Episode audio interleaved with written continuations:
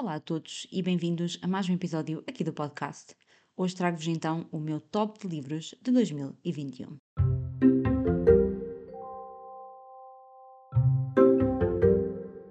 Olá a todos, bem-vindos então a mais um episódio. Como eu disse, eu vou começar este ano, começar não, porque já comecei com o episódio, mas vou iniciar este ano com uh, os meus tops de livros, filmes e séries de 2021. Como eu já partilhei com vocês em diversos sítios, o meu 2021 foi muito estranho, muito overwhelming, e se realmente começou no início do ano muito bem, depois no final do ano eu terminei a quase não ler nada, quase a não ver nada, e portanto este meu lado de cinéfila e de leitora ficou um bocadinho mais parado. No entanto, eu até continuei a ver coisas, porque é mais fácil ver do que propriamente estar a ler, mas, mas pronto, não li grande coisa, não vi muita coisa. Também, desde que começou a pandemia, eu só fui ao cinema uma vez. Exato, exato, que estranho. só fui ao cinema uma vez, mas pronto. E portanto não pude fazer muita coisa ligada a estes meus hobbies, mas pronto partilhar com vocês primeiro que tudo hoje os meu top de livros de 2021. Então, eu tinha como meta ler 20 livros. Uh, no início do ano eu não sabia mesmo como é que ia ser o meu ano e, portanto, eu não estava, estava a perspectivar algumas coisas, mas não estava a perspectivar tudo. E, portanto, uh, não, não estava a perspectivar, por exemplo, o estudar e não ter tempo para ler. Portanto, convenhamos. mas pronto, um, li 14 livros, o que não foi bom, mas também não foi mau. Acho que ler mais do que um livro já é positivo, ou ler mais do que zero livros é positivo. Uh, essencialmente, temos que ler, eu acho que é importante ler, não interessa bem o número de leituras, mas tinha como meta ler 20 livros e não alcancei essa meta. Uh, não li muita coisa maravilhosa, eu acho que não foi o meu, dos meus melhores anos de leituras, com certeza. E este ano quero mesmo mudar esse aspecto, quero ler mais coisas interessantes, quero ler mais coisas que me enriqueçam. Um, e portanto quero mesmo melhorar esse, meu, esse aspecto da minha vida. Mas pronto, vamos falar do meu top. Este top não está bem por leituras melhores para piores, quais que eu, que eu gostei mais ou quais eu gostei menos. É um top meio aleatório e portanto eu não, não coloquei números, não coloquei tabela, não tabelei nada e portanto olhem, é como vai. então, vamos lá. O primeiro livro que eu vos vou falar é Para Onde Vão os Guarda-Chuvas, de Afonso Cruz. Afonso Cruz é um dos meus autores portugueses favoritos da atualidade. Acho que é um autor maravilhoso e eu não li muita coisa ainda dele, mas eu gosto muito daquilo que li e, portanto, Para Onde Vão os Guarda-Chuvas era um dos livros que eu mais estava ansiosa para ler dele, porque hum, acho que a capa chamava muito por mim, a história chamava muito por mim. E, inclusivamente, eu já tinha uh, tido a oportunidade de estar com ele numa feira do livro ele tinha-me autografado os livros que eu tenho dele e a dedicatória é maravilhosa e, portanto, sabem, uma ligação que vocês criam com um livro ou com um objeto pronto, foi essa ligação que eu queria com este livro. E posso-vos dizer que a história não desiludiu e eu fiquei apaixonada por esta história e por estes personagens e hum, conta-nos a história então de um menino que, que vive com uma família, não é? E que a mãe acaba por desaparecer da família dele, uma família composta por um pai, pela mãe e por um filho. Eles são muçulmanos, vivem então. E agora não sei precisar o nome da terra, se é Iraque, eu acho que é Iraque. Olha, vivem assim numa terra hostil, não é? Uh, e a mãe desaparece sem deixar qualquer tipo de informações. O pai fica muito chateado com toda essa situação, mas acaba por depositar toda, toda a sua preocupação e toda a sua vida no filho. Não só em busca da mulher, uh, mas para perceber porque é que ela desapareceu, mas também na proteção do filho. E é uma história muito bonita de se ver desse amor do filho e, e, as peripécias que eles passam os dois, e também depois uma outra personagem que, que vai interferir e com a irmã do, do pai dele, da criança, e portanto, olha, é uma história muito bonita, que tem mensagens muito importantes e, e é uma história muito poética. A escrita do Afonso Cruz é realmente poética, é muito bonita e eu estou muito ansiosa por ler mais coisas dele, com certeza. Ensaio sobre a cegueira de José Saramago. Eu como também já partilhei em muitos sítios, eu tenho uma relação um bocadinho de amor-ódio com este autor. Agora de amor, mas inicialmente foi meio que de ódio, porque, para quem não sabe, eh, uma das leituras obrigatórias que eu tive que fazer no meu secundário foi Memorial do Convento. Não sei se ainda é uma das leituras obrigatórias no secundário, mas na minha altura foi, eh, acho que décimo primeiro ano Memorial do Convento, décimo segundo dos Maias, eh, acho que foi qualquer coisa assim. E portanto, valha-me Deus, Não é que eu tivesse odiado Memorial de Convento, como é óbvio, não odiei, eu gostei bastante, eu li, uh, mas é uma leitura obrigatória e leituras obrigatórias comigo não funcionam a 100%, até porque, por exemplo, os Maias, eu lembro-me que li, que gostei, mas não me lembro de praticamente nada do que li na altura dos Maias, porque provavelmente na altura estava-me a marimbar um bocadinho para aquilo. Um, e aconteceu um bocadinho também isso com o Memorial do Convento. Eu gostei bastante da história, e, mas ficou-se por aí. E portanto, eu desde aí que nunca mais tinha pegado em Saramago, nunca mais tinha querido pegar em Saramago. E pronto, regressei com Ensaio sobre a Cegueira e que regresso. Este é um livro maravilhoso, bombástico. É um livro impactante. Eu ainda não consegui ver a sua adaptação cinematográfica para perceber se está minimamente parecido ou não. E se passa tudo aquilo que nós sentimos a ler este livro. Então, basicamente, eh, a história conta-nos eh, a história, não é? De um país, neste caso Portugal, ou melhor, o mundo acorda um dia e as pessoas começam a ficar cegas do nada. por exemplo, começa com um senhor que está no trânsito e que está no semáforo e que o semáforo abre para o verde e ele não arranca, portanto, e as pessoas começam a apitar, como é normal, não é? Tudo muito apressado nesta terra, e ele não arranca. E o que é que acontece? Uma pessoa sai e vai, vai ver o que é que se passa com ele e ele diz que não consegue ver, que está a ver tudo branco na, nos olhos. E a partir daí há uma sucessão de pessoas que começam também a padecer deste mal, que é ficarem cegas assim de repente. E o governo, sem saber bem o que é que há de fazer, não é tipo pandemia, um, decide colocá-los então num hospital psiquiátrico, isolados, todos juntos, e salve-se quem puder. Nós pomos-vos aqui comida à porta e vocês desenrasquem-se. O que é que acontece? Dentro daquelas portas começa-se a criar uma micro-sociedade. E nessa sociedade vamos começar a ter líderes, eh, organizadores de eventos, não é? De como é que se organizam as coisas ali dentro. Um, só que tem uma particularidade. Um dos grupos consegue ter lá dentro uma pessoa que vê. Sem ninguém saber, não é? Sem ninguém se perceber de que essa pessoa vê, ela vai estar lá dentro e vai ajudar um bocadinho a que tudo aquilo se hum, resolva. E é um livro que é muito marcante por tudo aquilo que se passa dentro desse hospital psiquiátrico, ou seja, dessa micro-sociedade. E aborda temas muito importantes, uh, fala de. fala, não, uh, mostra-nos como é que nós, colocados em, em situações limite e confinados e a termos que criar toda uma micro-sociedade, como é que nós nos comportamos e quais os nossos. como é que nós lidamos com essa situação. E, portanto, é um livro que, que é muito marcante e muito impactante por isso, e recomendo-vos mesmo muito que, que, leiam. Os Sete Maridos de Evelyn Hugo, de Taylor Jenkins Reid. Este foi, sem sombra de dúvidas, um dos livros que mais me surpreendeu em 2021. Eu já tinha ouvido toda a gente a falar maravilhas deste livro, toda a gente estava a ler, Inclusive chegou este ano, o ano passado, a Portugal. Este e o Daisy Jones and the Six, que é outro que eu quero muito, muito ler. Basicamente, conta-nos a história da Evelyn. Ela é uma mulher que vive numa cidade muito pobre e numa família muito pobre e acaba um dia por hum, por conhecer uma pessoa que a tira então de, dessa terra e a leva para Hollywood e ela acaba por se tornar uma estrela de cinema. E a partir daí ela vai ter sete maridos, vai andar de filme em filme, vai ter uma vida glamourosa e vai então perseguir o seu amor. Portanto, tem que ler para perceber porque é mesmo uma história muito está sempre a acontecer alguma coisa. É daqueles livros que está sempre a acontecer alguma coisa. É uma leitura viciante, porque a escrita da autora é maravilhosa e hum, vocês quase que nem dão por, pelas páginas passar e de repente já que só querem saber o que é que se vai passar a seguir e o que é que ela vai fazer a seguir. Portanto, é uma leitura muito, muito boa e eu recomendo-vos mesmo muito que, que leiam um, Os Sete Maridos de Evelyn Hugo porque é maravilhoso, só posso dizer isto. Quero muito ler o Daisy Jones and the Six, estou muito curiosa para ver, eu acho que ele vai ser adaptado a série ou a filme, já nem sei muito bem, mas estou muito curiosa para ver a sua adaptação. Acho que vale muito a pena. Eu acho que faz mais sentido em série, porque são sete maridos. Aquele dá pano para mangas, não é? Mas pronto, vamos ver o que é que vai sair dali.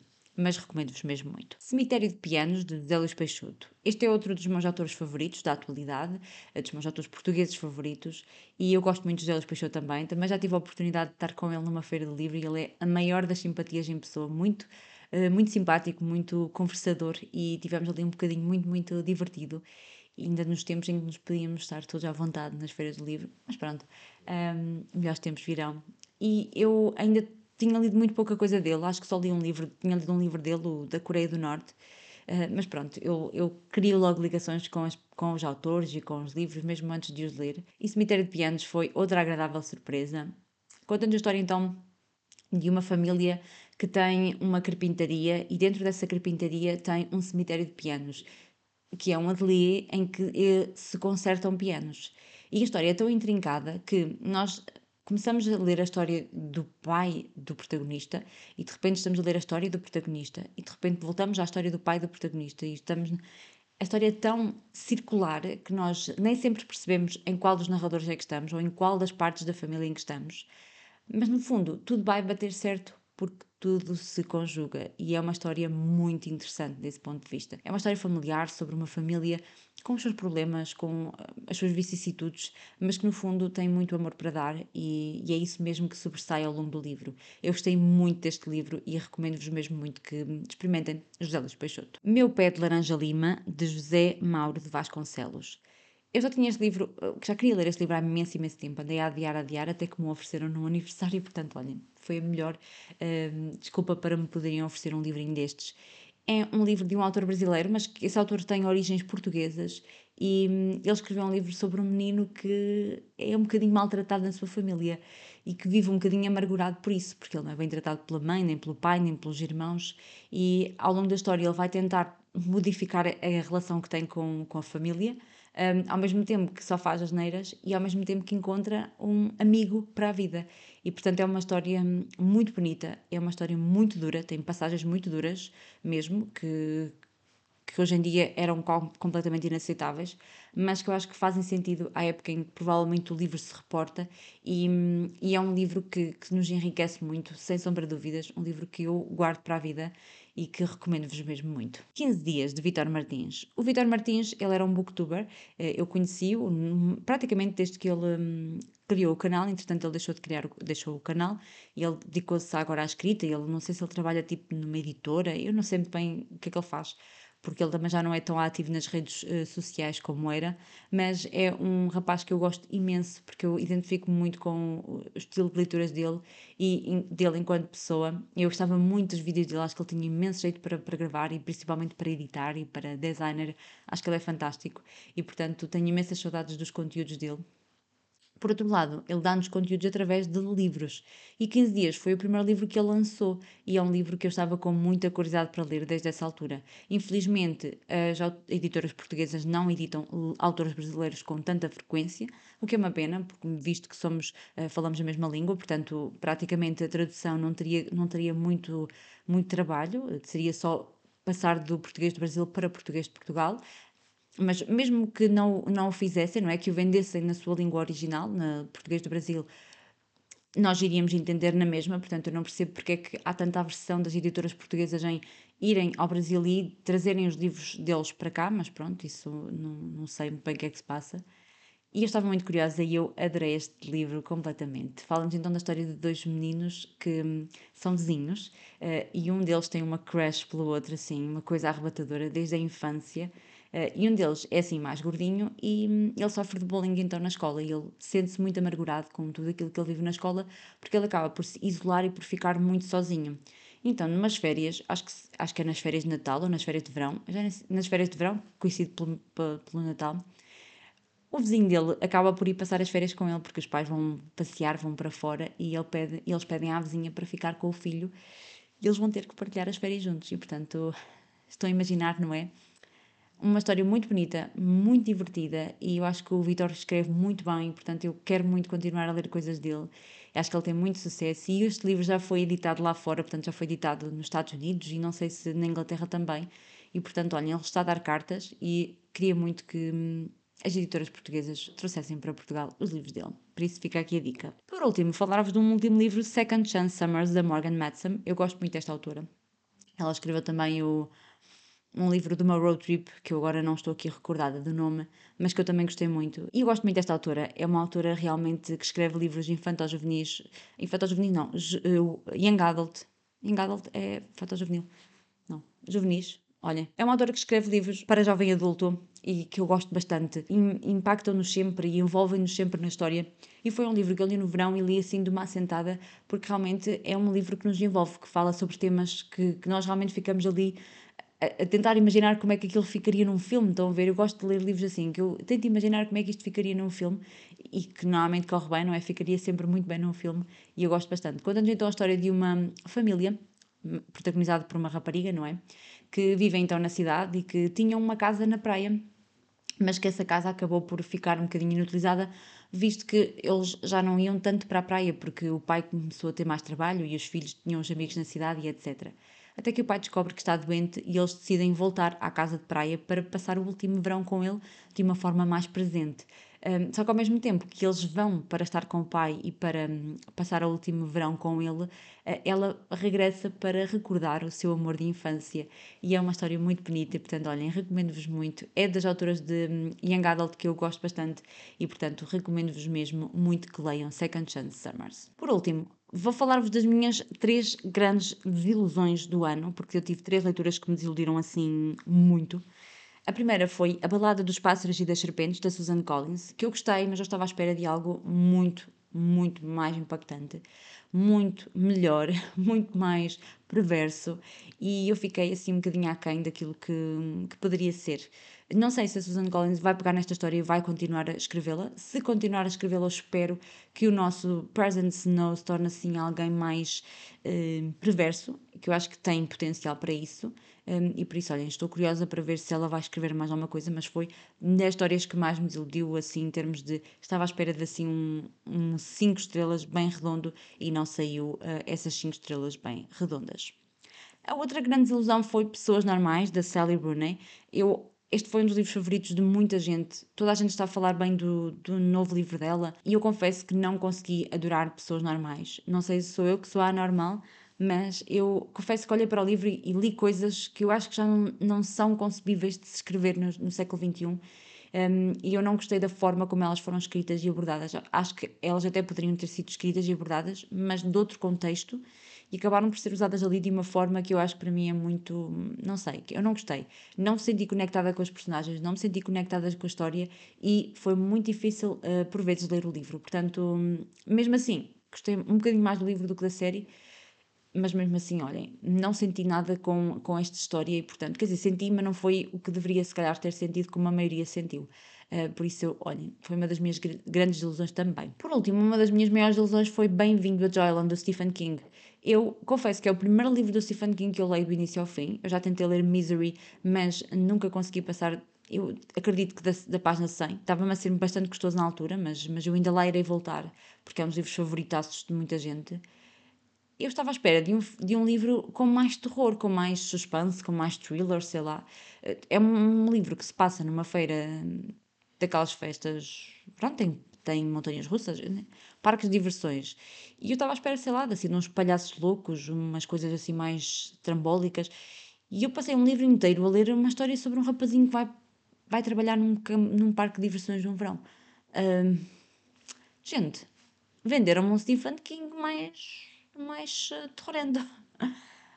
Não gostei, não, uh, quer dizer, não desgostei, mas também não adorei e estava à espera de mais, estava à espera de alguma coisa assim mais impactante. E isso não aconteceu de todo. Por isso, olhem, uh, estou curiosa com outras leituras do Stephen King. Esta aqui eu não, não adorei, por isso não recomendo também. e é isto. Estes foram então o meu top de livros de 2021. Não foi assim um top muito recheado, não foi. Eu confesso que também eu fiquei assim um bocadinho triste por não ter muito mais livros para, para falar, porque eu gosto é de recomendar livros. No entanto, eu li pouca coisa este ano, ou ano passado, e portanto este ano eu quero ver se mudo isso, se leio mais coisas, se diversifico as minhas leituras e se vos trago também mais uh, opiniões diversas aqui para, para o podcast. E é isso, espero que tenham gostado. Um grande beijinho e até ao próximo episódio.